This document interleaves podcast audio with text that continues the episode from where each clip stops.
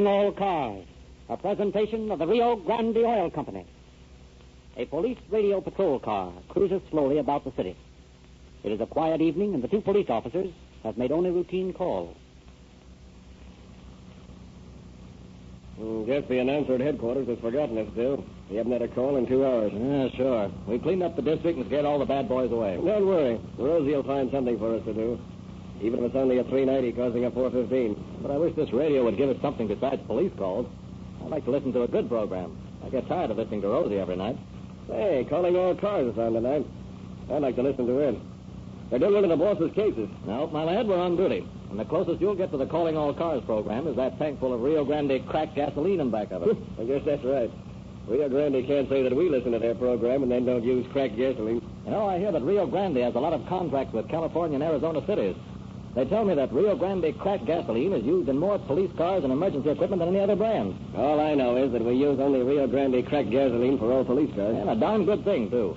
There's no question about it, Ed. Those Rio Grande boys put out the liveliest gasoline in these parts. I'll back this old cruiser up against a racing car when she's full of Rio Grande crack. Hold it. Here comes a call. Los Angeles Police calling all cars. Attention all cars. Broadcast 54. Description of robbery suspects. Number one in America in 40 years. Brown hair, brown eyes. Has a Roman nose. Wearing a gray cap. Number two about 32 years. Fair complexion, blue eyes. These men blew the safe in a laundry in Venice last night. Watch for 'em, boys. That's all. Rosenquist.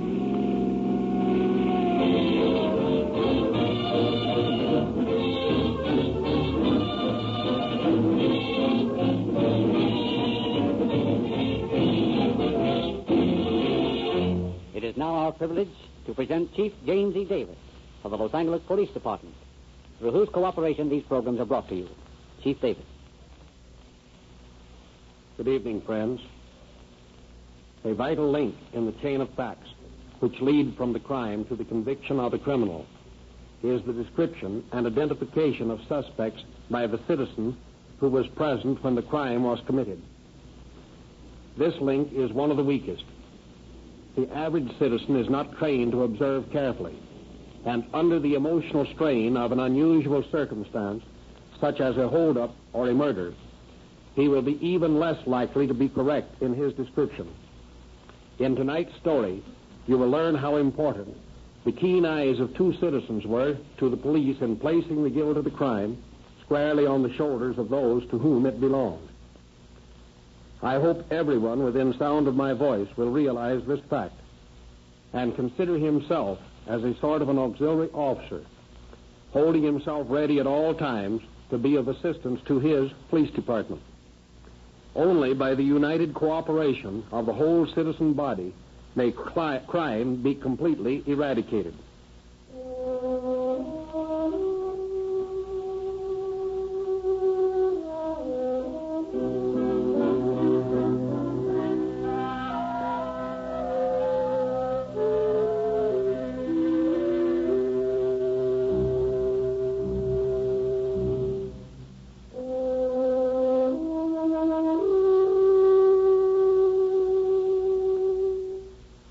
The early morning hours of April 13th, 1929, the night watchman of a large laundry in Venice is bent over a machine, making a minor repair when he hears a sound. Stop. Uh, who's there? Pick him up, old man. What? Frisk him, bud. Uh, no gas. What, what, what do you want? Uh, we didn't come here for our laundry. Where's the safe? in there, in the office? Is there anyone else in the building besides you? Yes, uh, there's Lowry. Who's he? He's the handyman around the place. Uh, well, where is he now? He's asleep in the room next to the office. All right, take us to him. Uh, all right. Uh, uh, this way. Uh, He's he's in there. Hey, you. Wake up. Wake up. Huh? Oh, oh, oh, what's all the fuss? Is, is that you, Ferguson? Yes, I'm here, but I got someone with me. They're, they're robbers. Oh, oh, robbers? Well, what do you want? I want you to get up and get some clothes on. Uh, all right, all right. Keep your breeches on till I find mine. That flashlight don't do so good. Don't you turn on the light? Okay, where is it? Uh, right here. Huh. That's better. Huh. Now, you can't expect a man to go parading around in front of a gun without his pants on. There. Oh, what do you want with me? I want you to stay right here. We can watch you. And what are you going to do? They're going to blow your safe. Uh, uh, well, give me a chance, old man. First, and I don't want to get bloated. Ah, you'll have the same chance we have. Yeah, we don't even share in the hole. All right, cut the comedy. Keep your eye on him, Bud, while I get at this safe. Okay, I won't let them get away.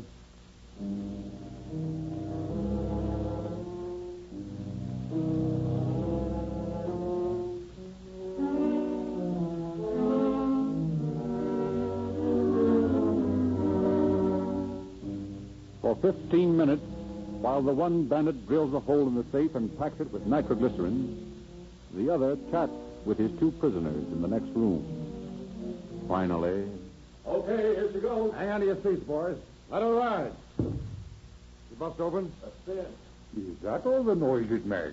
Well, I thought it nearly blew up the building. No, safes don't need much soup when you know how to handle them. Well, here's the stuff. Now, if I can get this cash box open, we're all set. Now, why go to all that bother here? Why not take the box along? You're perfectly welcome to it. Well, that's a good idea. And do you think you'll get enough pay for your trouble? Oh, I don't think we'll do so bad with this. Well, I hope so. It'd be a shame to have gone to all that bother for just a few bucks. Say, what are you doing, trying to kid me? No, no, no, no, no, of course not. Well, I don't like your attitude. Now, get this. If you guys know what's good for you, you'll stay right here for 15 minutes. By that time, we'll be in Santa Monica. You sure you don't mean Culver City? No, I don't mean Culver City. Come on, Bud, let's get out of here. And remember, you two, stay where you are for 15 minutes. So long. We ought to call the police. Uh, uh, not me. I've lived a pretty long life by staying out of trouble. And I've been looking at the business end of that revolver long enough for one night. I'm going to do just as they say. I'm sitting tight for 15 minutes.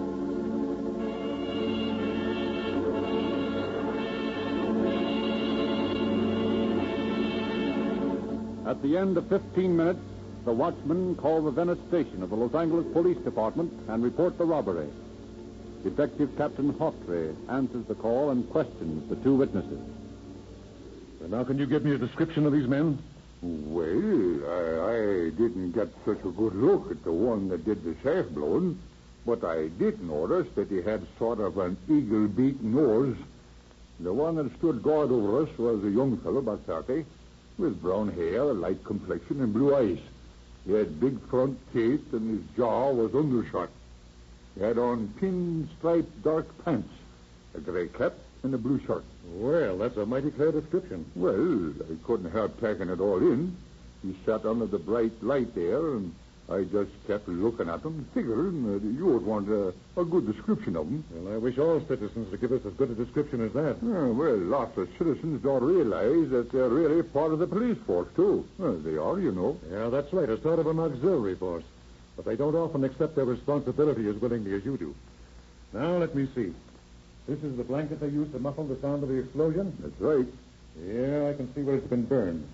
Yeah, here's some of the soap they used to hold that soup in. Uh, Just take this along with me. here's the rope that they tied us up with. Thanks. I'll need that for evidence, too. Now, Mr. Lowry, how much money did they get away with? Well, I ain't sure, but I imagine it'd be a couple of hundred dollars. I see. Well, I won't keep you up any longer. I'll get this description out on the teletype now, and if any new development occurs, let me know, will you? Yeah, you bet I will, Captain. Good night. Good night, Mr. Lowry.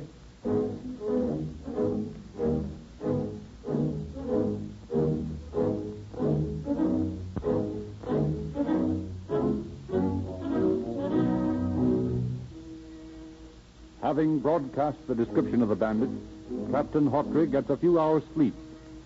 But early the next morning, he is summoned to the laundry by Mr. Lowry, who promises him some very important information.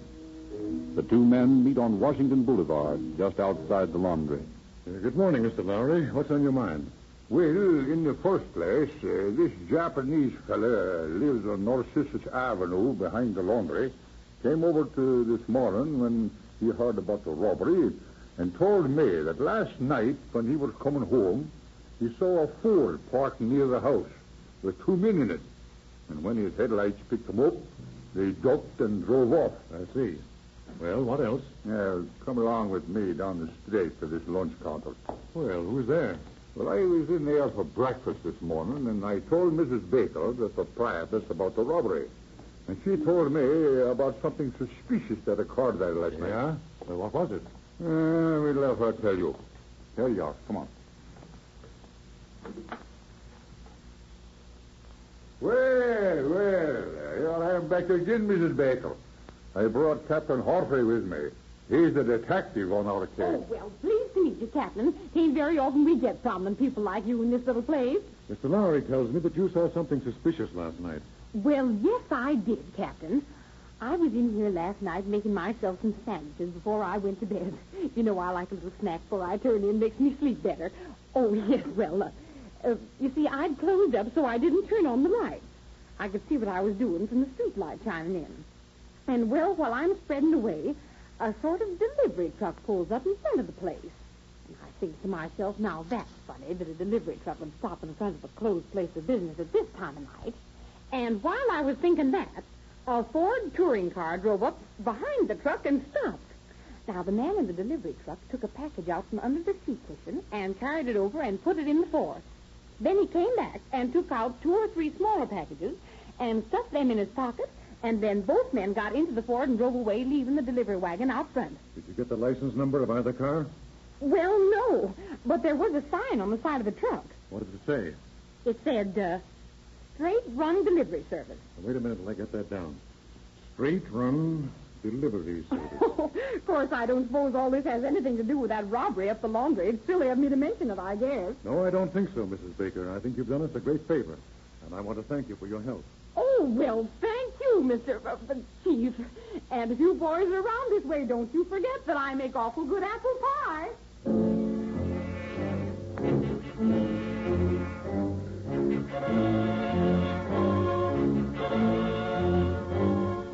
Captain Hawtrey immediately contacts Detective Lieutenant J.E. Herman of the police market detail. And together they call upon the manager of the straight run delivery service. I'm sorry, but Mr. Watson isn't in right now. Would you care to wait? Yes, we'll wait. Hey, let's take a look out there on the runway, just for fun. All right. We'll be outside, Miss Grant. Yes, sir. Well, there's no sense in wasting time. Let's look 'em over as they come in and go out. Okay. Here's a hot one, Hawtrey. We'd better not try to chase any of these trucks. Why not? Look at this gasoline pump. They use Rio Grande cracked gasoline. The same gasoline our police cars use. Well, I'm darned if it isn't. You know, these fellows are getting smart, too. Hey, say, look. What? Look at that fellow over there getting into that truck. Say, he's a dead ringer for Lowry's description. Oh, I know him. He's an ex-con. I had him in about 18 months ago. Name's Cecil Adams. And he's driving truck number 26, license number AP373. He's done plenty of time. We put him away in 1921 for robbery. He didn't get out of the big house until 1926. You mean you got his mug at headquarters? Sure, I got three or four mugs of him. Hey, that's swell. Come on, let's beat it down to the bureau. I want to get an identification from Mr. Lowry if I can.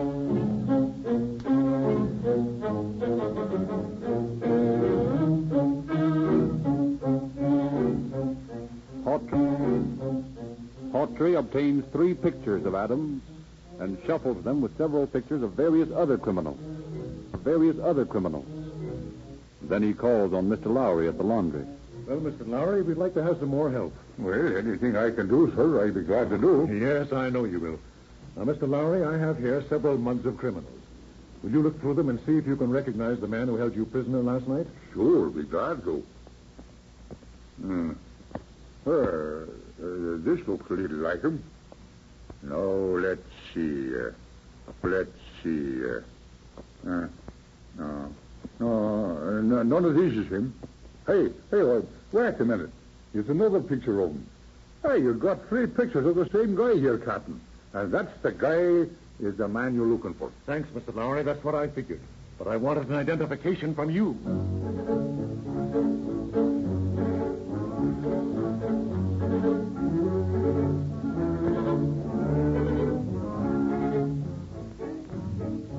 Mr. Ferguson, the night watchman, confirms Lowry's identification.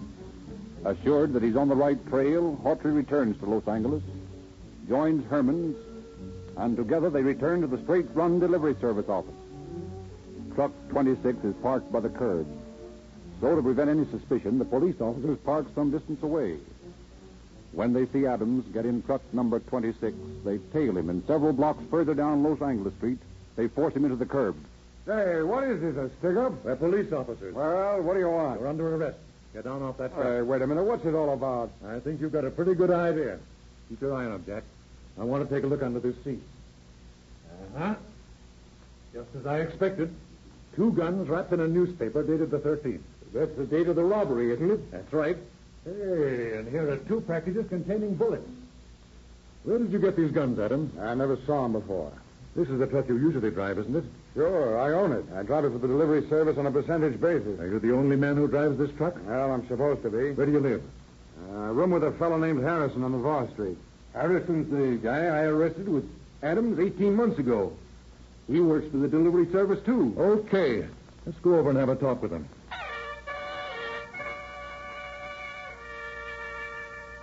You're Harrison, aren't you? Yeah, why? Well, we're police officers. We've just arrested Cecil Adams for robbery, burglary, and safe blowing. And he told us that he lived with you.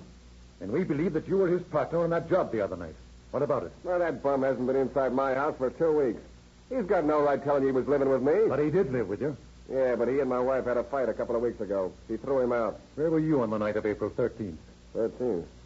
Uh, Saturday. Well, on Saturday night, I was making deliveries in Alhambra. I can prove that by my receipts. Besides, I took my wife and baby along with me. We got home a little after nine and went to bed. And I'll tell you what we'll do. We'll all ride out to your house and check that story with your wife.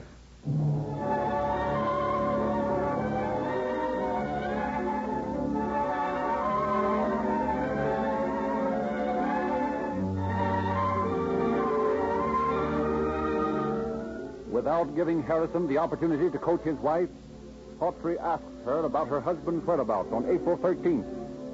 Her story is in complete agreement with that of her husband, and Harrison is eliminated as a possible suspect.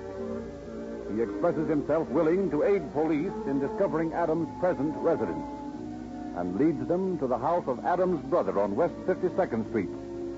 As the police car pulls up, a man enters a house across the street. I believe that's one of the Adams brothers going in that house now. And that looks like their Ford parked across the street. Well, I'm going to see what they've got to say. Jack, you better get around to the back so no one runs out. Okay, Captain.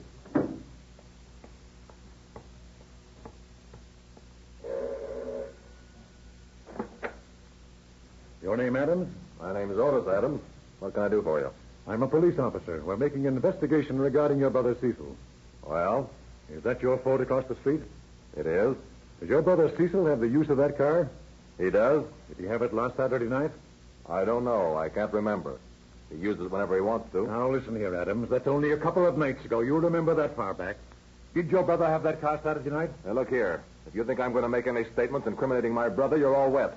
We'll have to search this place, Adams. Go ahead. You won't find anything.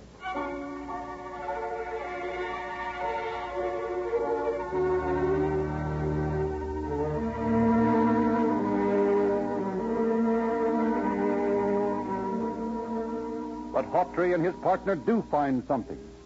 In the garage, keys to which have been obtained from Otis Adams, they discover an electric drill wrapped in part of a newspaper dated April 13th and a coil of rope similar to that discovered at the laundry. They face Adams with their find.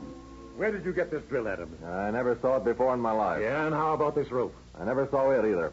Huh? Where does your brother Cecil live? Somewhere out near Huntington Drive. I don't remember the address. That's a lie, and you know it. He hasn't lived there for two weeks. Well, if he doesn't live there, I don't know where he lives. Isn't it a fact that he lives across the street at uh, 1019? If it is, I don't know it. And isn't it a fact that you live there, too, and only take your meals here with your other brother and his wife? All right. You don't need to answer that. Your brother Charles just told me so out in the kitchen. Come on. Let me take a look at that Ford of yours.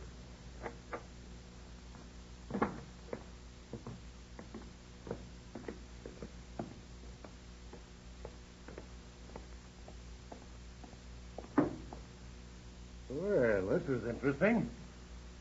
Here's the other half of that paper dated April 13th.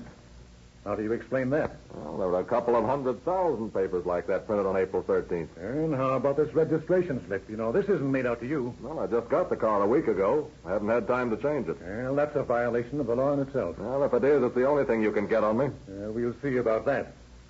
Now tell me, You do live at 1019, don't you? You're conducting this party, not me. Well, come on. We'll find out quick enough.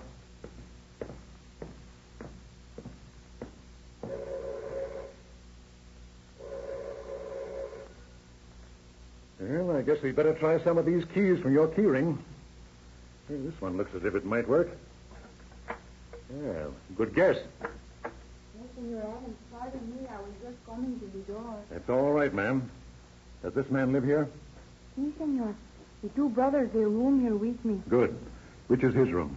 A little way down the hall here. Come along, Adams.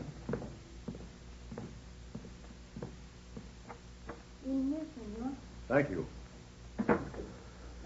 Well, now I'll just take a look through these drawers over here. Well, you don't take much precaution in hiding this stuff, Adams. Nickels, and dimes, and quarters. That was the denomination of that money stolen from the laundry the other night. Yeah? Yeah. Say, whose nice black bag is this? Oh, it's locked. You know, I hate to ruin it by breaking it open. Do it yourself. Well, now, maybe it won't be necessary. This keyring of yours is probably going to come in handy. Now, let me see. Yeah, this key looks about right. Well, well. Five sticks of dynamite and a whole safe cracking outfit. You know, Adams, our police chemist will undoubtedly find that this little piece of yellow soap is the same as that soap you left on the blanket in the laundry. And he'd probably make certain that the bits of white plaster on this drill is from the fireproofing of that safe. You know, physical evidence is such an exact science these days. I don't know what you're talking about. Where did you get all this stuff, Adams? I never saw it before in my life. Now, Adams, don't you think that's a little bit thick? I find this bag in your room, and I open it with a key from your keyring. Say, you don't expect me to believe that you never saw this stuff before. I don't know anything about it. Well, you're sure going to learn something about it because I'm placing you under arrest right now on suspicion of robbery.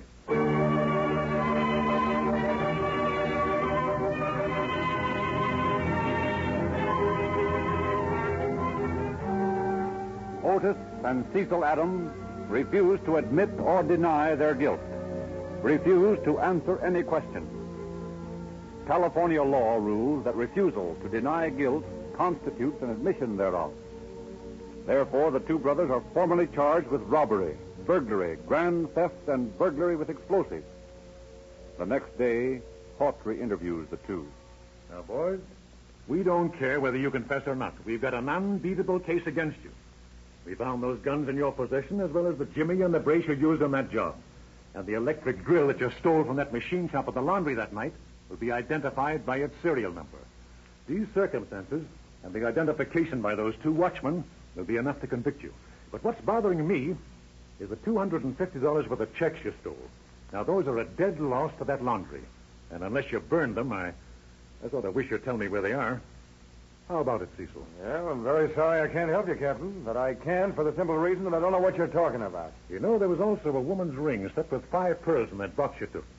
Now, the girl who owns that works in that laundry, and she placed it in that box for safekeeping. And, boy, she's heartbroken over the loss of it.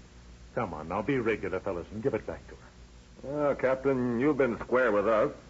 I'd certainly like to help you, but I don't know anything about a check or ring. This is all Greek to me. Yeah? Have you ever been arrested before, Otis? Never in my life. Well, you're lying, Otis, because I believe that you're an ex-convict. And I'm going to send your fingerprints to the Bureau of Identification at Washington and get your past record. Send them any place you like, but you'll never get anything on me.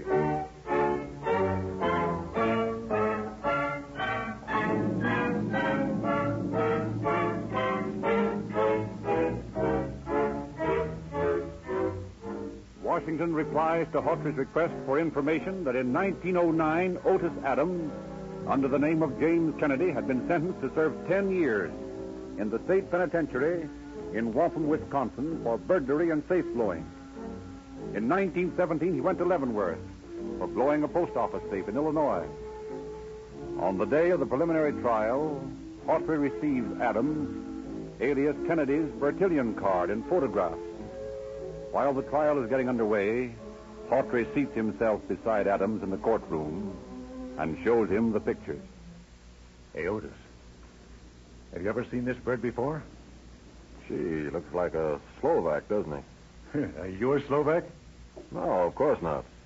Well, you see, this picture's a dead ringer for you. In fact, I'd say it was you. Well, lots of people in the world look alike. Yeah, but you know, isn't it rather a coincidence that you should have all the same scars and markings and tattoo marks as this man? Oh, I don't know.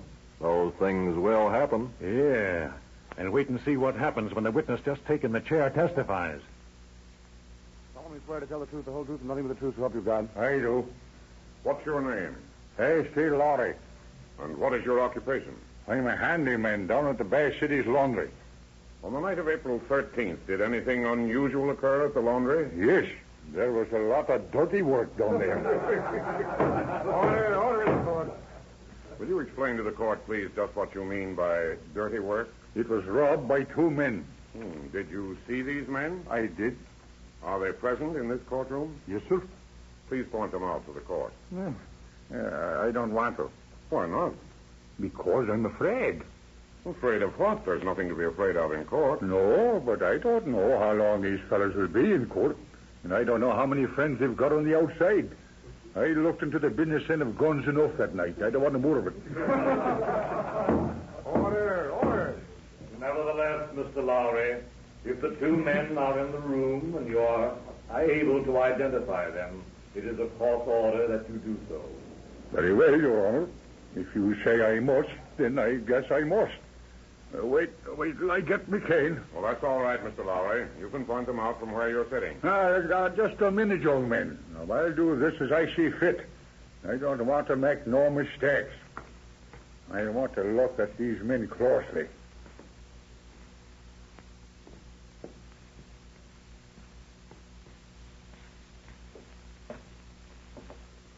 All right, young men. I'm ready now. Good. Now, will you point them out, please? Hmm. Well, that man sitting next to Captain Hawtrey is the man who drilled the safe that night. And the man sitting at the end of the table is the one who set guard over us. Thank you, Mr. Lowry. Your witness. Thank you. Now, Mr. Lowry, will you please describe the clothes worn by the two men on the night of the robbery? Well, I can't be sure of them. Uh, only that they were of some dark material. Of some dark material, huh? Mr. Lowry, how can you be so positive in your identification? Well, this fellow sat down right under a bright electric light, and he talked to us for 15 minutes with, while the other fellow blew the safe.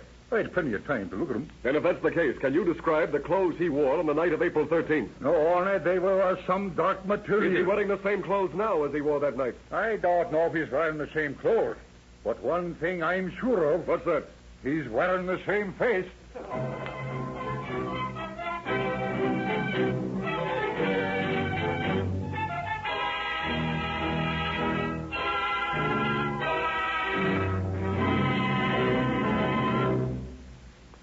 As the officers piled up their formidable mass of evidence against the Tasserton brothers, they received a distinct surprise when, on June 17th, they went into court, pled guilty, and admitted their prior convictions. Each was sentenced to Folsom Penitentiary for from seven years to life, and in view of the prior convictions against them, they must spend at least 18 years behind prison bars. Thank you, Chief Davis. Ladies and gentlemen, more and more independent service stations are now featuring Rio Grande cracked gasoline. Sales of Rio Grande are growing faster than any other gasoline sold in this territory. Most Rio Grande users, we know, are listeners to Calling All Cars. You have heard us tell you on these programs why Rio Grande cracked gasoline is specified by so many cities for their police cars, fire engines, and other emergency equipment. We have promised you police car performance in your own car if you would try Rio Grande cracked gasoline. Thousands of you accept this invitation right after every broadcast of Calling All Cars. And our records show that you come back to Rio Grande stations again and again because you find that you really do get greater speed, greater power, and more economical mileage. To you regular Rio Grande users, thanks for your loyalty. And to you listeners who have not yet felt the thrill of police car performance in your own cars, well, there's a Rio Grande dealer in your neighborhood.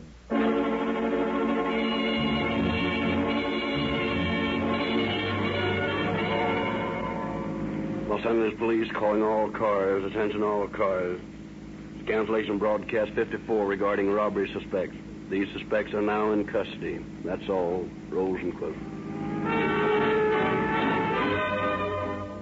All Cars, based on confidential police files, is written and produced by William N. Robson. This is Frederick Lindsley bidding you good night for the Rio Grande Oil Company.